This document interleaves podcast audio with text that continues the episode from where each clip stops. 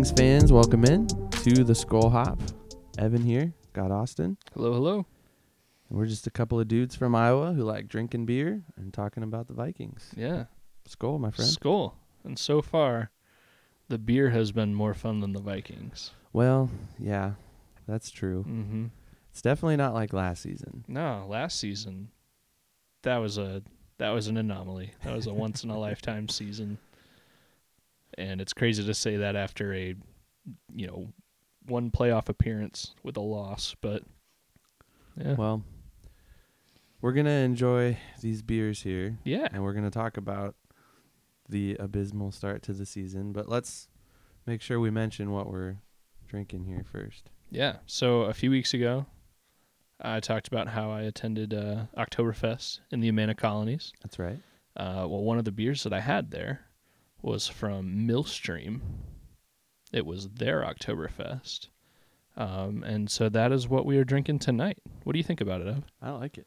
I've had this one before, and as you know, if you're a listener of the podcast, All all three of you. all five of you or less, okay. um, I think we have a few more than three. Hopefully. Maybe not this week. Uh, but if you've been listening at all, you know that I love Oktoberfest. It's one of my favorites, and this is a good one for sure. Yeah, I like this one a lot too. Uh, so much so that I went back to it within you know a couple weeks of having it the first time. So this is uh, uh, Millstream's Oktoberfest, made, brewed, canned, everything in. I guess I don't know if it says canned in there.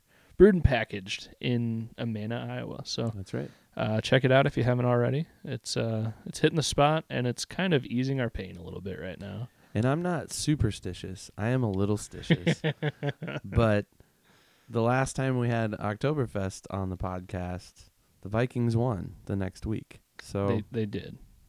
So maybe we w- it's our fault. Evan. yeah, because we Sorry, did not guys. have an Oktoberfest last week Mm. leading up to the Chiefs game. So Well, that kind of lends credence to the idea of Kirktober. I mean, Mm. October has been a, an on month for Kirk Cousins in his career. it has. Um, I didn't plan on saying that, otherwise I'd probably like have his career stats in front of me in October. But it's pretty good. I'm pretty sure his he once won, you know, NFC Player of the Month in October, either last year or the year before. Um, so maybe it just took him a minute to wake up, and now that we're really into October, he can get back to those Kirktober days. Well, he hasn't been playing bad though. I mean, he's been statistically top three in almost every major category Mhm. in terms of quarterbacks in the league, not just in the NFC, but I mean, league wide, Kirk has been one of the best quarterbacks playing football so far. Yeah, he's been really good, and it's really good that um, great quarterback play always equals wins in this league. Um, I wish that were the case. this uh this is almost another argument for Kirk in the idea that wins are not a quarterback stat. Um, because his poorest game this season is the only Vikings win so far. Um yeah, and I don't know, should we be rooting for a more mediocre Kirk so that the wins start coming? well, I, there is a correlation.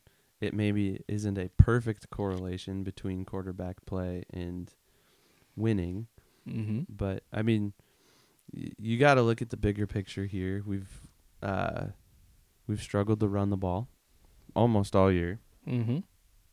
and you know, now we're down our best player, arguably one of the league's best players, Absolutely. and I don't expect Kirk to drop in production. I mean, yeah, I can see where that thought process is coming from. Because, like, yeah, JJ, one of the league's top five players. I don't think you can really argue with that. You can definitely say he's the best player in the league. Um, he's out for at least four games. Sounds like it could be a little bit more than four. We're not too sure yet. Um, the team has kind of said that they're not going to rush him back on the field. I don't know why you would with a one and four record, especially, but they've also been talking up uh, Addison ever since the draft. I mean, the only negative thing we've heard about him so far, which I'm, you know, reiterating the coach's words from this week, The only negative we've really heard is that that speeding ticket, which thank God that turned out the way it did rather than like yeah. a scarier ending. But I mean, I think the kind of mindset is that well, it's not like we're we it's not like the Vikings are, you know, coming in with a huge record anyways and you're going up against another really bad record team in the league.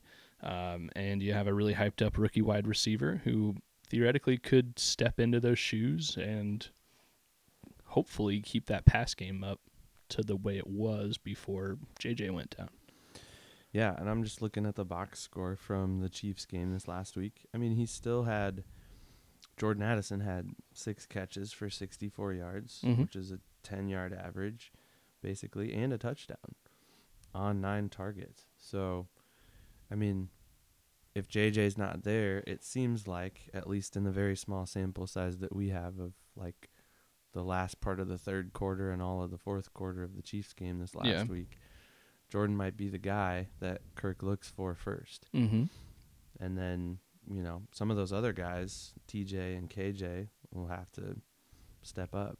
Yeah, I man, TJ, he's TJ been had some drops he's been frustrating in so Chiefs far. game. Yeah. I mean, he's he's been okay, but he's had some very eye-opening plays that are negative for the team. I mean, the the dropped pass against I don't even remember who all we've played so far against the Chargers. I'm pretty sure at the end of the game that if he would have Mhm. caught, Mm-hmm. that would have been a win. Um, I think it was also against the Chargers. One of his first catches, he caught the ball for a decent gain, and then the defender just came up and snagged the ball out of his hand. Um, he's had some drops. I don't think Kirk has been perfect on all of those those missed catches by TJ, but when you when you're in some st- some senses the highest paid tight end in the league, you gotta show up. I mean, the joke on Twitter has been like, "What happened to TJ's hands?" Well, they're full of money now. Um, I don't think I don't think it's th- quite that bad. I think he's gonna be okay. Like we haven't seen, you know, the beginning of a downfall of his entire career, but it's been frustrating, and I'm sure he's just he's got to be just as frustrated as anybody else. But he's not faultless, and he needs to get better, just like the rest of the team. Nobody's faultless until you're you know a completely undefeated season with a Super Bowl.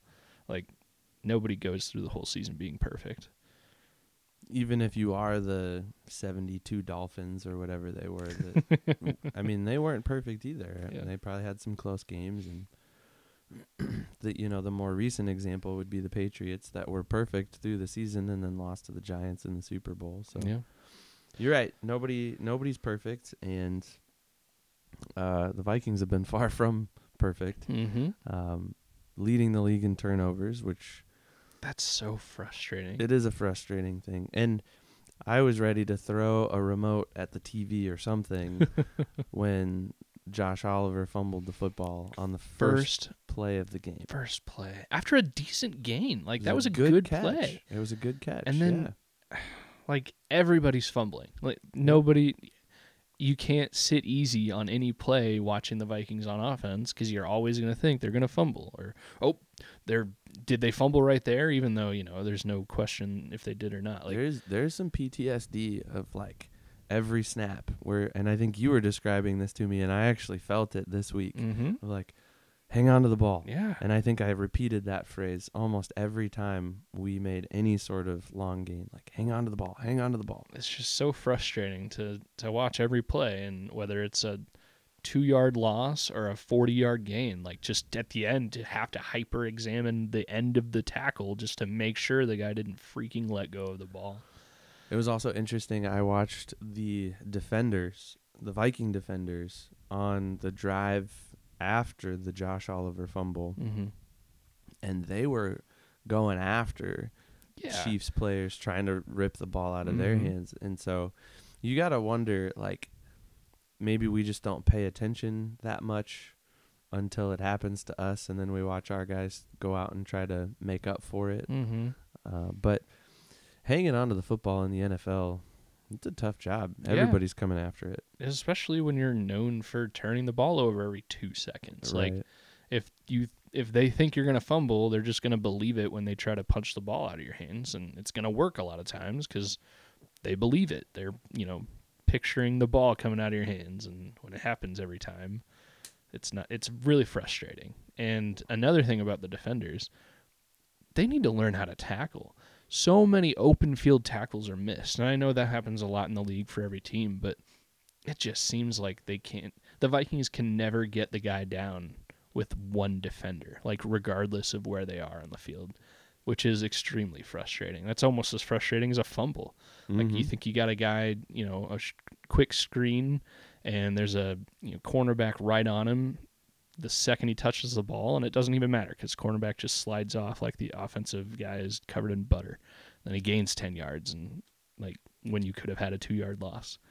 I saw that you tweeted at was it Dustin Baker? Yeah, yeah, I did. Did you ever get a response? No, I didn't. I, I'm a little surprised because I've actually I've interacted with him a couple of times, and that seems like the kind of stat that he tweets out.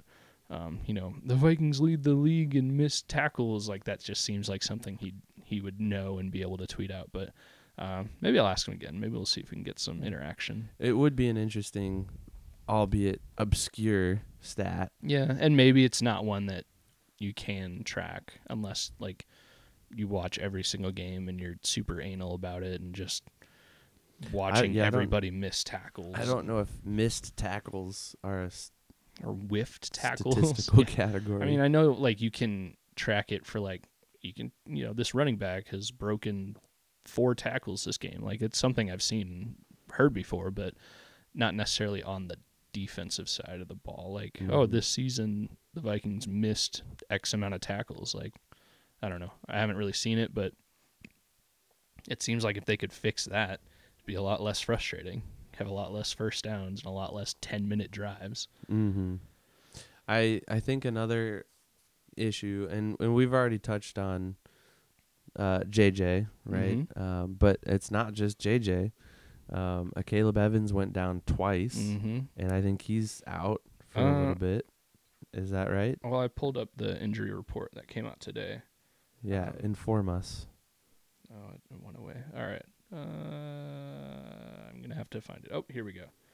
Um, so as of Thursday, which is when we're recording, uh, Caleb Evans, he was limited, so I don't necessarily know what that means. I mean, he wasn't. I He's did at- not participate. At least practicing. Yeah.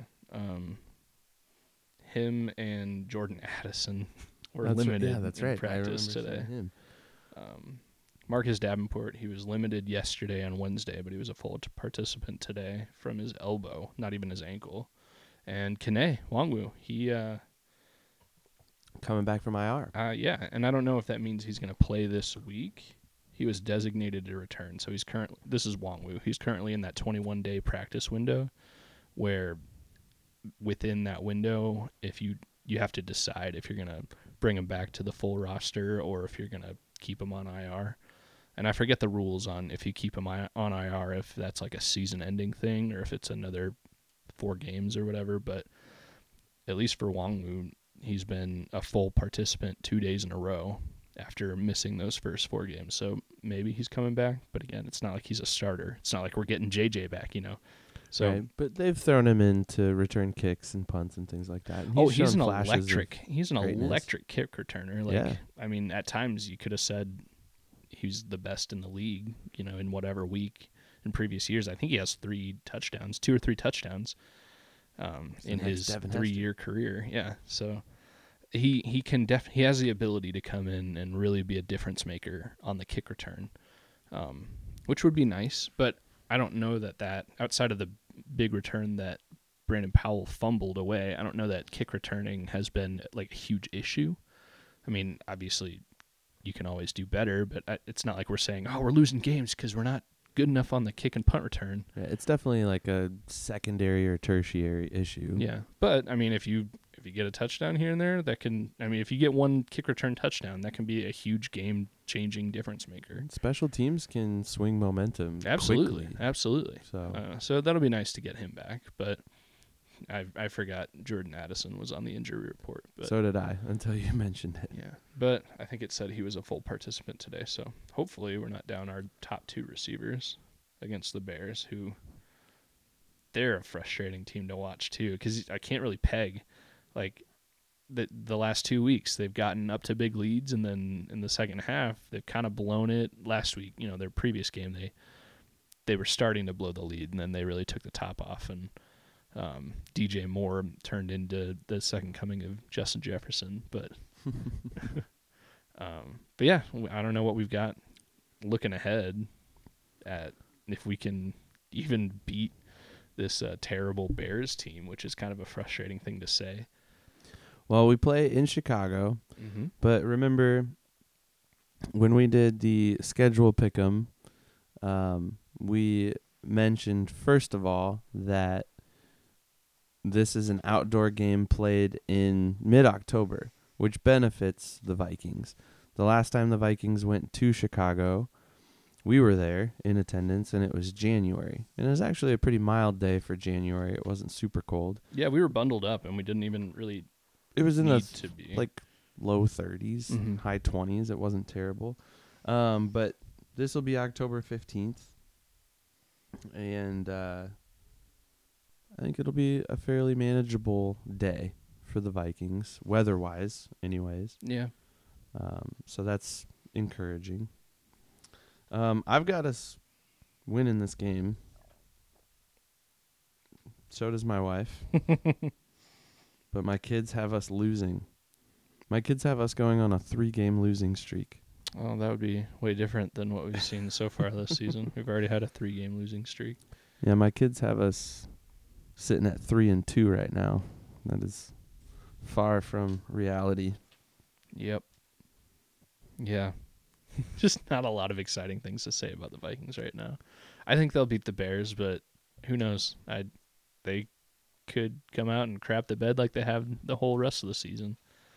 Which is so frustrating because you could talk about a couple plays in all of these games where I mean, literally like two plays each game where if it goes differently, you're winning the game. Well, yeah, the Chargers game, we were in it until the end. Yeah. Even the Eagles game, we were in it until the end. hmm Even this Chiefs game, there was a point towards the end, the Vikings were driving. They were in the red zone. They had, I don't know if it was a screen or not, but a quick pass out to the flank to um, Madison, and he dropped the ball. Or I don't know if it was a good pass or whatever, but he was pretty wide open, and if he would have caught that ball, it would have been a tough touchdown, but it could have been a, easily a touchdown, and that would have tied the game up. I'm pretty sure. I'm not. I don't remember exactly when and where it was, but I'm pretty sure it would have tied the game up within the final four minutes of the game. If you catch that ball, I mean, score that touchdown. That's one of the couple of plays, and that's not even a play that you know people were complaining about the refs in for the Chiefs game. Like, you just gotta do the right things when you're supposed to because you're paid a lot of money to do those things, and when you don't, you end up one and four. How much of the Vikings one and four record do you attribute to Kevin O'Connell, and especially those late game clock management? Because it seemed like last year we could almost do no wrong, and it seemed like in those moments he was clutch. Yeah, He was a clutch play caller. He was clutch when it came to managing the clock well. mm-hmm. Um, and there were several games I can't pinpoint them. I'd have to really go back and look. But there were several games where I think you and I had both identified moments where he differed so much from Mike Zimmer. Oh yeah, yeah. It was very new age. Like, oh, I can't believe they're actually going for it on Yeah, fourth and down, it was just- they're actually. It was kind of incredible. Like maybe this is how the Vikings finally get to a Super Bowl. Mm. and he's kind of been uh, scapegoated. I think a little bit, at least from what I've seen on Twitter and uh, Sports Center and things like that. Of like, well, he's struggling to manage the clock, Mm-hmm. Especially in those late game clutch situations, which I think is interesting based on our success in those moments only a season ago. Last season, yeah. I mean, I, I would think that KOC himself would put put the blame on him, um, just because that's what a head coach does. But I don't know. It's hard to put a lot of blame on somebody when you're turning over the ball every two seconds. Um, it's hard to point it at one guy when it's not just the same guy turning over the ball. Um, I mean, the defense hasn't been great, but they've been on the field for more than half the game every game. Um, the rushing game hasn't been consistently good, but they cough up the ball every two seconds. Kirk has been okay, but in his worst statistical game, that's the only win the Vikings have this year. So that's kind of weird, anyways. And I think he was a little off against the Chiefs, like a lot of high balls. Um, I don't know. Just he seemed not Kirk like, not good. You know, he seemed like what people think he is. Did you? I forget who it was, but somebody uh, was kind of trying to drag Kirk through the mud for going to the Twins game. Oh yeah, uh, I f- Florio from Maybe yeah, there it was, Mike Florio. He's saying, yeah, uh, Pat Mahomes, He spent that time, you know, preparing for the game, which there's no way you can know that. Do you know what Pat Mahomes is doing all the time? Like, no. If Pat Mahomes eats chicken nuggets all day and doesn't do anything but still wins games, nobody's going to know or care because he's winning games. If Pat Mahomes lives in the film room and the training room, not like in the weight room and, you know, watching film and preparing every game and they lose every game, nobody cares because they're losing every game. You know, it just Kirk how dare he take his family to a baseball game? Like, oh my gosh, that's frustrating. It is. Agreed. I I the Kirk can go to a baseball game. Now, they're 1 and 4, so criticize everybody for everything, but like that's ridiculous. Like he doesn't live at the facility. Nobody lives there. Maybe the coaches do, but they're supposed to. You know, like I don't know. It's frustrating. This whole season's frustrating. That's why we drink beer on on this show. Well, let's look ahead to the Bears a little bit and uh, let's talk about potential storylines, anything that we're kind of looking forward to. Obviously, it's going to be kind of a bummer of a game mm-hmm. because both teams aren't that strong. Um, but I I think I still believe that the Vikings are a much better one and four team than their record shows. I would tend to agree, but again, it doesn't matter because their record's one and four. You know, like, yeah, True. sure, they're you can have moral victories all day, but like, and I agree. Yes, if I had to put money, which I won't, if I had to put money on one of these teams winning this game, my gut says the Vikings, but I'm obviously super biased, and we've seen the Vikings just shoot themselves in the foot every chance they can they're gonna turn the ball over at least twice, and they're gonna miss four or five tackles, and Justin Fields is gonna look like the next coming of every a mix of every Hall of Fame quarterback that's ever taken a step on a football field. He's gonna have 500 yards rushing and 500 yards passing, just because that's how this season's going. The Vikings are just gonna. You really them- think the running back that plays quarterback for the Bears is going to come out and look like maybe this will be good because a Aaron game Rodgers. like this because he's i just i feel it and it's so annoying but i feel that justin fields is going to come out and luck into 150 yards rushing and he's going to have a receiver make him look amazing by turning a two yard dump off pass into a 50 yard touchdown but this is the kind of game that is going to dupe bears fans and the front office into thinking fields is actually good because he's going to luck into so many good things against this team that the Vikings have a tendency of making quarterbacks look the opposing quarterback look like a Hall of Famer. And it's it's just going to happen. or or we could look at this more positively We could. and maybe the Vikings get it figured out. Yeah. Sure. Maybe we don't maybe we don't turn the ball over at all.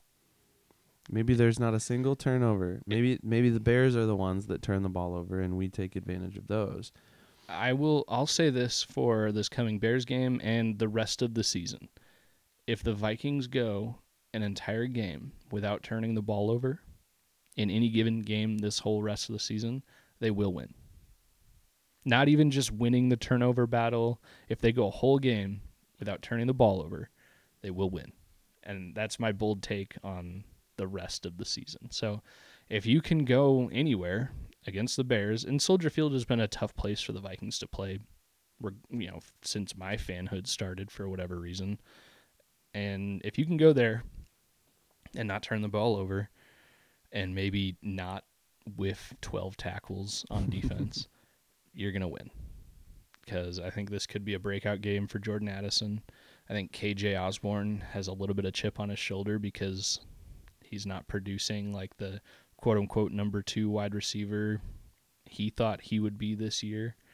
He I, I feel like he thought he would step in and be the Adam Thielen this year, which I think we all kind of did. yeah, I And mean I, I felt really confident in his ability to do so. Yeah, but- he's he's shown really good flashes throughout his career. He's been good. I have been liking the fact that he's a Viking, um, and even this year, I don't really have any huge reason why.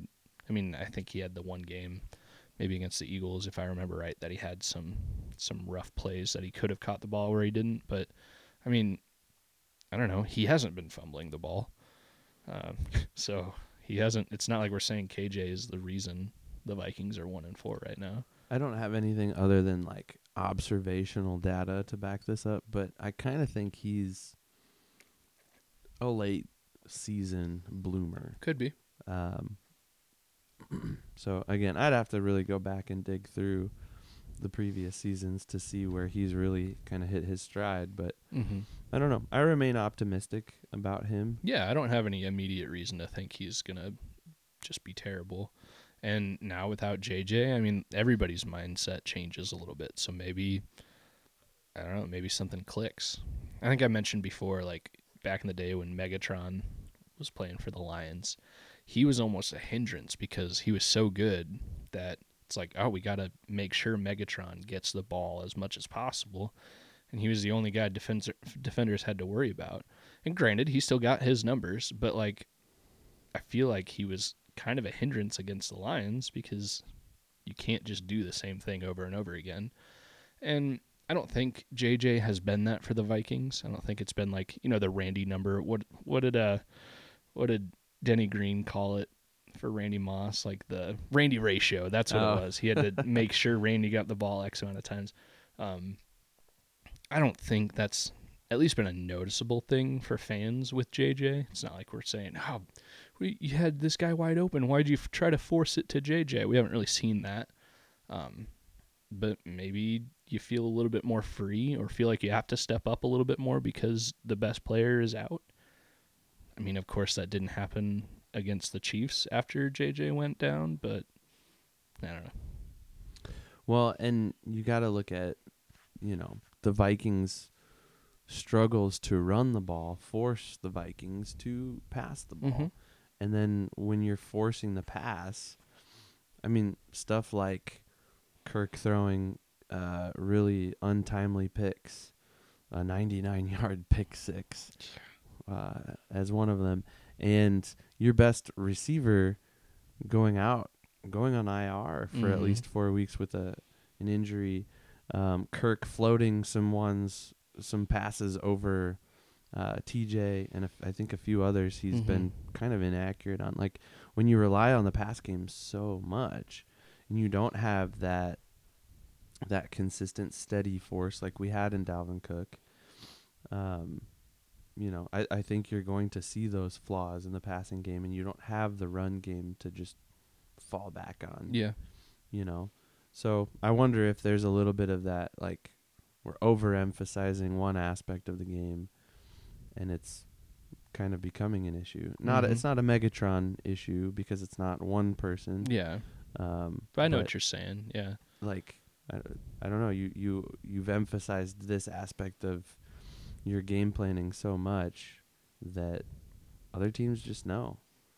They just know this is how we're gonna have to defend that, and we're gonna have to take, we're gonna have to take away the middle of the field. We're gonna have to take away, you know, JJ for sure. And now they're not gonna have to worry about that. Yeah.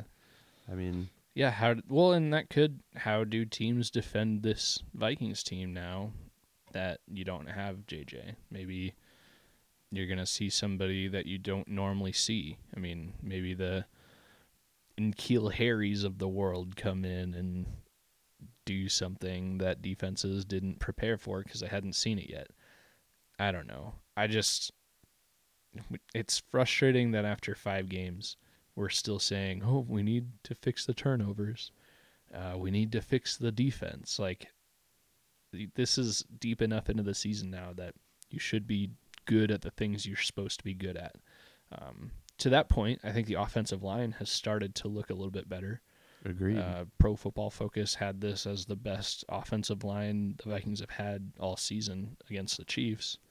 Um, even down to Ed Ingram looking better and good enough that for whatever reason Dalton Risner hasn't seen the field yet. That's true. He has not. Like outside of a couple of special teams plays, like he hasn't seen the field, which maybe that's because he still doesn't know the playbook well enough to get in the game, or maybe that's because nobody has played themselves out of the game to give Risner an opening during the game. Um, I don't know, but we're not saying the Vikings didn't win because of how bad the offensive line was. It's true. Yeah, no inadvertent like uh, stepping on Kirk's foot or causing a fumble Yep. when you're an offensive lineman. so yeah, nothing like that. And I would agree. Yeah, it, it, it seems like the offensive line has really started to hit a stride, and hopefully, I mean, if they can maintain, hopefully we can get these other things figured out hmm and and really kind of make some headway. It's it's a pretty deep hole though that we've dug ourselves in here. Oh yeah, I mean, I don't, I don't think you're doing anything this year. I Well, mean, and looking at the schedule here in front of us, we still have some tough games. We've got a Monday night game uh, two weeks from now against the Niners, arguably the best team in the league. yeah, I don't, I don't see any way the Vikings win that game outside of luck. You know, like that's still a loss for me. Yeah, and I I pegged that as a loss too. Um, um, the Saints aren't looking bad this year, right? Yeah, I mean, they just blew out the Patriots last week. Right. Um, so we've got them coming up in about a month. Um, and we've got some other like I would call them winnable games, but it it'll come down to what we've been talking about turnovers. It'll come down to who's healthy and who's not, and things like that. But I th- I would say at Green Bay, at Atlanta, winnable if things are flowing the right direction for us, and if Yeah. we're not turning the ball over. Um, at Denver, um, playing at altitude is always a struggle for players that don't, but Yeah. hopefully in the week leading up to that game they can prepare for that and, and be ready for that. Mm-hmm. And then we get uh, Monday night after Thanksgiving, we get the Bears at home, which you have them as a lock to lose. Yep. Um, and I had as a lock to win, Yeah, that'll be interesting. but anyways, I I think there are some winnable games in the foreseeable future leading up to our bye week in week 13. Yeah. So, I mean, we could be coming into the bye week with a 500 record, Yeah, possibly. but man, I That's a it's a less than ideal place to be going into week 13, but I would say at that point that would be things going really really well. oh yeah, like every problem fixed and all the luck going your way. And JJ coming back be- bigger and better than ever. Like a lot of things have gone right if we're in that scenario you just said. Um, though I will say, playoffs are not mathematically out of the question. They aren't. Nobody's out of it in week what five or six. But uh, if the Vikings get to the point where they have played their way into the playoffs, they'd be a dangerous team because that means they've gone from one and four to, you know, one of the wild card spots, and nobody wants to play that team because they've been fixing their issues. I don't think that's going to happen. I mean, I have my doubts as well, but I mean you're kind of the optimist. No, I'm the optimist. Yeah, and what you're you the say? pessimist. I got my words mixed up there. you are the pessimist for sure, and I'm Mhm. the optimist. And we could go back to uh, a lot of different text threads that you and I have had during many Vikings games, and I'm typically well, you know, things can improve from here. We'll be all right. We'll figure it out. And you're like, burn the place down, get Yep. rid of everybody. hmm my my text to you after you know immediately after I finished watching the the Chiefs game was trade everyone, fire everyone, sell out for the first overall pick. I I was emotional. Uh, please forgive me, all of our great listeners. But I mean, There was a right to be emotional about that game, though. I mean, we were we were in it until the bitter end against arguably one of the better teams in the league, and we had a few things that didn't go our way. The picked up pass interference call that probably should have been pass interference, Yeah.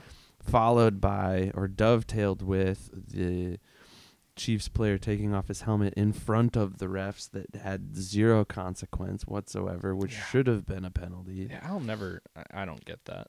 Why But- that wasn't a penalty? I mean, it's a well-known thing. Players do not take their helmets off. Right. So much so that during the Minneapolis Miracle, when you know the nail in the coffin, Diggs caught the ball, ran to the end zone, immediately his chucked his helmet. I put my hands on my head like, "Oh no!" He's gonna get a penalty. Yeah, and they didn't throw the penalty, which I mean, the game was over at that point. yeah, and even in that scenario, it would have been But even- enforced on the even even Justin Jefferson got fined uh, like I don't know some five figure amount for his little small man oh, celebration. it was like ten grand, something like that. Yeah, Like, I mean, the NFL is really picky about Mhm. the about taunting and about those safety things. mm-hmm. And you're right; they don't typically mess around when it comes to helmets off on Yeah. the field. Well, and even Tyreek Hill got fined for not wearing socks the other day. like they're they're gonna fine you for the dumbest things. Right. And I mean, th- this wasn't a like fining moment, but when the ref looks at you and says, "Put your helmet on," that's a bad look. And I hope somebody got yelled at for that because. You don't tell him put your helmet on. You throw the, You throw flag, the flag. and tell him that's why you threw the flag. Like, I don't know.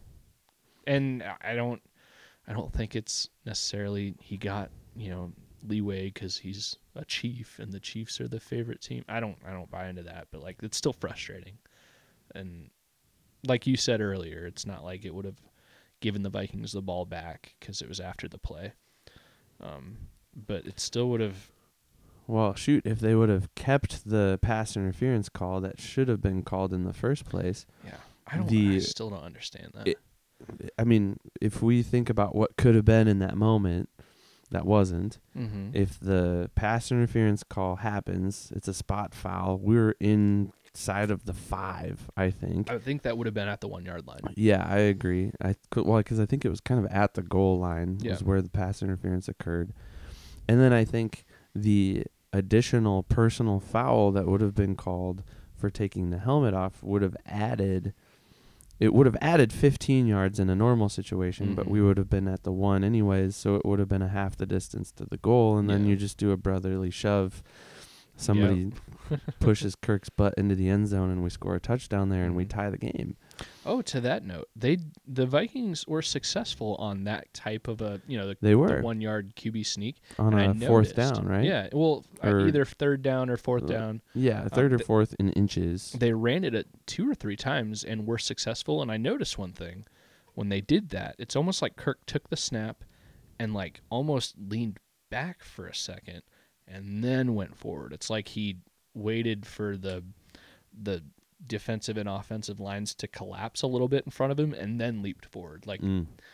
Interesting. you I should go if you that. can go back and watch those couple of plays and it does seem like he kind of stutter steps a little bit and i don't know if that was on purpose or by design it, it worked but Well, because when you plays watch usually work anyways when you watch like Jalen Hurts do that, oh yeah they do it and there's like four guys pushing him and he's well, he like beast. disappears into like Jason Kelce's butt almost. It's just like he just Yeah. gets swallowed up into the offensive line uh, in front of him, and they score touchdowns and they get first downs on that play all the time. yeah and a lot of people are frustrated by that play i guess i, I don't really know your opinions on the tush push or the brotherly love play i don't see any issue with it because i don't think i don't think they're breaking any rule No, I, think people argue that like you shouldn't be able to like push and assist the ball carrier, but we see it on stuff like that. If a running back like is, let's say he runs ten yards and he gets stopped, you know,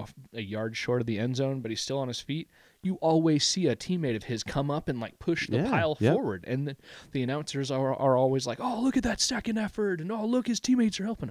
I like that. I don't think there's anything wrong with I the think- tush push. I think it happened in a college game. I can't remember, but I saw it like on Twitter or something. Um, it was on a punt return, and members of the opposing team tried to force the Oh. receiving the the receiver to uh, touch the ball. Yeah, you see that every once in a while. Yeah. It, I thought it was funny because there was just this gang of uh, defenders Mhm. that grabbed, like literally grabbed the punt returner and tried to Yeah. force him to touch the ball so that they could recover the fumble. Yeah. Now that not legal. Like you can't block somebody or push somebody into the ball Right. like that. You that will get called as a penalty. But and I don't know if it did. I just saw it and I was like, oh, that's creative, I guess. I remember back in the day, um, Adrian Peterson, he he was I don't I don't remember exactly the play, but he was getting stopped somewhat short of the goal line, within the two or three yard line, and I forget the tight end's name. His last name was Ford, I'm pretty sure. Like literally picked up Adrian and like lunged him into the end zone. And I was surprised when I saw that. This might have been 2012. This might have been the MVP year, so way back in the in the day. But um I remember at the time thinking like, "Oh, is he going to get penalized for that?" And I think the announcers even said something that I'm not sure about. Um, that you can't, you know, assist the ball carrier, but there wasn't a penalty on that play, and Adrian scored the touchdown. I wish I knew when that was and against who. Um, but yeah, I'm pretty sure the tight end was Ford. You have to dig through the Yeah, archives I and see if you can find that and post it on the socials Oh, this I should, yeah, because it was a, a memorable play. I feel like once if you were to see it, you'd be like, oh yeah, I, I I've seen that highlight before. Um, but yeah, I don't I don't see any issue with it. It's not like you're picking up the ball carrier and running them in, like holding them like a baby and running them around. Which, again, I don't really think there'd be any issue with that either. Like, what's what's the problem? Pick them up and shove them in the end zone. Like, go for It's it. a, it's a team sport. It should be a team effort. It's a get team the sport and a physical play, and I mean that's a huge thing in rugby too. You know, the scrum. Yep. You know, just scrum it out. I mean, if you're not breaking any written rule, like I, I don't think the tush push does. I don't I don't see any issue with it. If it works, it works. People can be mad, but this league figures out how to stop things. So, and if they can't, then the league figures out how to, you know, rule wise stop things, which I think may happen. But as of right now, it's not breaking any rules. I think it'd be kind of a a difficult rule to enforce because there are so many nuances to a play like that. Yeah, I think the way they would do it is just saying you can't either you can't assist the ball carrier moving forward or you can't assist the quarterback if he's the ball carrier moving forward. They figure something out. I mean, But in a scrum, as you've described, like how are you going to identify who the guilty player is? I think it would just be a, uh iffy call. Like, you know, the the example would be literally the running back coming up and butt cheek to hand pushing somebody forward. Like that would be the blatant. Okay, that breaks the rule. If that's how they were were to change it, which I don't think they should. It's a physical game. Like, let it be physical Agreed. 100%. especially in that scenario where it's not like a kick return where guys are running 100 miles an hour at somebody and bashing heads open. This is just strength versus strength. So nobody's really getting hurt unless you're getting fallen on. You know, like it's not a bang bang play, it's just a strong man play. Well, and they've I mean, in recent years, the league has really protected the quarterback. Yeah. Um, Unless he's a ball carrier. True. But we've seen I mean, we've seen all of these rules, namely the the roughing the quarterback um, penalty kind of evolve and shift with the demands of the game and hmm you know, certain players that will remain nameless have influenced that and You can say Tom Brady's name, that's okay. You can say Aaron Rodgers' name, and that's okay. I, I didn't want to bring them up. Um, but I think if they were to change that to try to protect the quarterback. The easy thing is to like make sure you have a defensive lineman that can take a snap as the quote unquote quarterback in that kind of a play, which I'm kind of surprised that hasn't happened. Like the tush push, but you're really putting your fullback in as the the quarterback. Maybe it does happen. I don't know. Something we didn't talk about from the Chiefs game. I'm just now reminded of this. Um, that fake punt was pretty good. That was a double reverse. I'm kind of surprised they did that because. I mean, it was a quick play, but that kind of play can take a second to to kind of form a little bit, Mm-hmm. and so it's kind of a ballsy thing to call, especially on top of it being you know a fake punt, um, and it worked. And Ty Chandler, how many yards did he get? He got Definitely enough for the first. around ten or so yards, like, and it is all for naught. I saw something on Twitter. I think that was was this lady. that- She was like, "I'm a like 50 year old mom that doesn't really care about football, and even I knew that was a fake punt or something like that." I was like, because I was sitting in front of my TV. Just kind of thinking like this would be a great chance to fake it right now, and then they did, and I just lost my mind. I was like, "Yes, that was fans were booing the coach for throwing the punt team out, like in right, the play, yeah, like because it was only like two or three Yeah, yards, I think. fourth and two ish, I think, and it ended up working. So KOC looked like a genius, and more so, what's his name, Matt Daniels, the special teams coach. hmm Um, I don't know how often you can get away with that exact kind of a fake punt again, because now it's out there. But it worked, and it ultimately led to a loss. So Way to way to keep us grounded there, my friend. Way to keep us grounded. yeah, I just it won't be too long. We'll be starting to talk about Caleb Williams plays and highlights from his games and how cool it would be to draft him with the first overall pick. Well, how'd that Oktoberfest sit with you? It's good. It's good. It's uh, it's like medicine for for the broken Vikings fan's heart. um, so if you're a Vikings fan and you need a little something, this one, Millstream's Oktoberfest, it's a 6.2 percenter. So I mean, That's up there for an Oktoberfest. it's it's up there. So enough that you'll feel it, but not too much that you're gonna you know pass out on the floor mid game. Um, yeah, it's it's been treating me well. What what have you thought? I've had it before, and of course, you know, I love Oktoberfest, so I can't complain at all. It's been a an enjoyable one for Yeah. sure. And the podcast has been enjoyable too. Just Yeah. sitting and drinking some beer, talking about the Vikings. Yeah, The Vikings have struggled this year. it's we can yeah. we can be honest about It's that. not but a lost season yet, but man, it's as close as it can be at this point. I will choose to remain optimistic. Yeah. Um I, I will say I'm as much as I joke and actually feel the feels, I'm never gonna really gonna really be one that roots for a loss. Um unless it's like the last game of the year and if you lose you're guaranteed to have the first overall pick. But outside of that scenario, which we witnessed when we went to the Vikings Bears Yes, Soldier. Field game last year.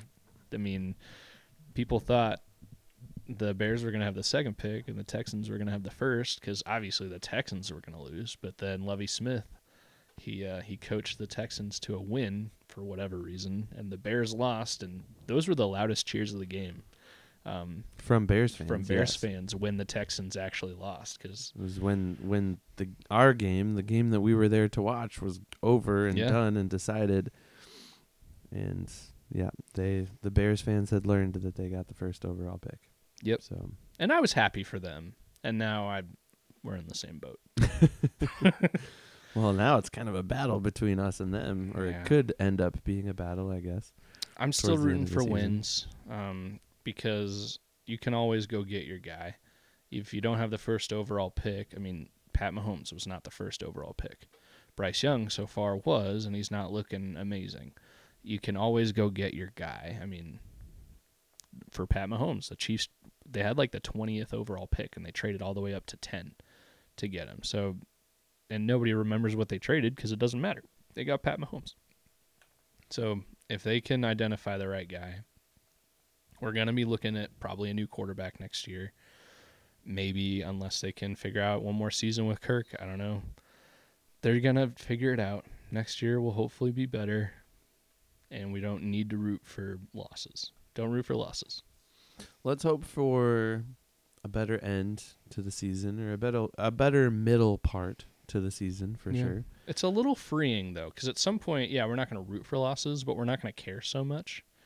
So it'll be there'll be beer games, you know. Yeah. We'll we'll just be watching, and who cares? Kind of I mean we're we're nearing the point of apathy. We're just like, "Nah, whatever happens happens." Yep. You know. Mm-hmm.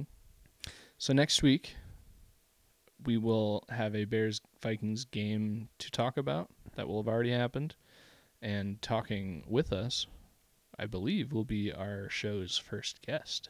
That's right. So, uh, if you've been counting, this is our ninth episode right here. Mm-hmm. This one that you're listening to. The next episode will be episode 10. And in celebration of 10 episodes, we Mhm. will be bringing on our first guest. Mm-hmm. Are we going to keep this a surprise or are we going to reveal the guest? I was gonna reveal it, but right. if you should Well- we keep it a surprise? No, you can we can reveal. All right. Well, we're probably going to lose a listener next week because one of our very few listeners will be on on the show. He's a Bears fan. He's our friend that brews his own beer, even though we can't have that beer because he's an Illinois brewer. That's right. Um, Forrest, Forrest, the Bears fan, is going to be on the show with us. So that'll be exciting. It will be a good conversation. All all love all the way around, no matter what happens in the game. Um, maybe a little jabbing here and there, but it's not going to be an argument. Um, we're going to talk good and bad about both teams, no matter what. And uh, hopefully we can jab them a little bit because hopefully the Vikings will have destroyed the Bears. That's the hope. Forrest, he did throw me a bone this week though. Yeah. I don't know if you saw, but uh, I needed a running back in our fantasy league. Oh, did he trade with you? He traded with What me, did you yeah. send him? I, I'm sure I could look. It up. was just a one for one trade. Um, I got what what's his name from the Patriots? Um, Rashawn. I don't know. Oh man. I don't know his name. Oh I'll man. it. Rhamondre. Rhamondre. Rhamondre Stevenson. yeah. Yeah. That, I got him, and I traded Garrett Wilson okay. from the Jets. So. Jeez. Okay. Garrett Wilson was on my bench. I was Yeah. like, well, I need a running back desperately. Yeah. I had Aaron Jones and uh, Devin or Devon Achane. Now, who is now on the injured reserve too? Yeah, he's IR. Jones has been out for a couple weeks, but he's on a bye. Maybe we'll get him back. I don't know. We'll see. Yeah. But I was in desperate need. I'm surprised because I know. Forrest. He's been needing a quarterback. I thought he's gonna. Well, yeah, didn't he have Anthony Richardson? Yeah. well, Yeah. That's a tough. Talk about a tough, No kidding. tough No kidding. IR spot right there. Jeez. Uh, anyways, I still felt like he kind of threw me a bone a little bit Yeah. he didn't have to give up a running back. So I appreciate it, Forrest. Did you initiate the trade? I did. Yep. Hmm. Out of desperation, And did he accept it outright? he did. Nice. Yeah. Okay. All right. Well, Forrest's a good guy. He's a good guy. It should be a good episode next week. Hopefully, a happier one. Um, For us, anyway. for for us, it'll be a more it'll be a fun one regardless.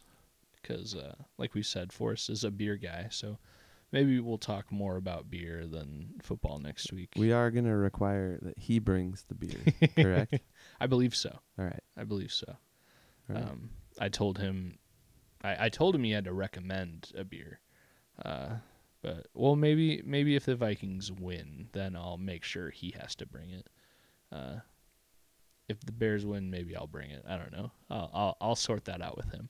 All right. You work that out with him, and we will have our first ever guest. Yeah. On the show next week Yeah, as we recap the Bears game. the Bears lost the Vikings. That's right. See, you do have a little optimism in you. I mean, I want them to win every game. All right, Ev. Um, if you want the Vikings to win every game or lose, maybe you're in the the fan group that wants the first overall pick, and right about now is when you start rooting against the Vikings. Uh, let us know. How can they let us know? Ev? At the Skull Hop. Yeah, and that's everywhere. That's uh, that's Twitter slash X. That's um, Instagram. Um, on Facebook, it's just the Skull Hop. Uh, oh, we did get an email. We got an email Oh, we did. last week. Um, Do we need to give out a sticker? I told him I'd give him a sticker. Uh, Matt, or you've met Matt, I think maybe. I don't know if you have. Now I'm questioning if you've met him. Uh, well, at least my friend Matt. Um, Matt, if you're listening, hello. He sent us an email, and it was a short email. It was a supportive email. Uh, I'm pretty sure most of what he said was skull. Um, but yeah, we got one. So thanks, Matt. Thanks, Matt. You get a sticker. You get a sticker. Um, I'm trying to find it. I should have pulled it up already. But yeah, most of it was uh, supportive. Most of it was just school. So Well, thanks, Matt. We appreciate it. Yeah. And we still have more stickers. yeah, so, Matt's getting a sticker. Uh, if you send us an email and you want a sticker, let us know. Uh, we will gladly send you one, and we'll tell you why it's funny because we still haven't revealed why they're funny yet. I kind of forgot about that, but that was a good reminder. All right. Well, next week, a lot to look forward to. Hopefully, a Vikings win, a guest on the show, hopefully, some good beer and some good conversation. Yeah. But until that time, Skull. skull.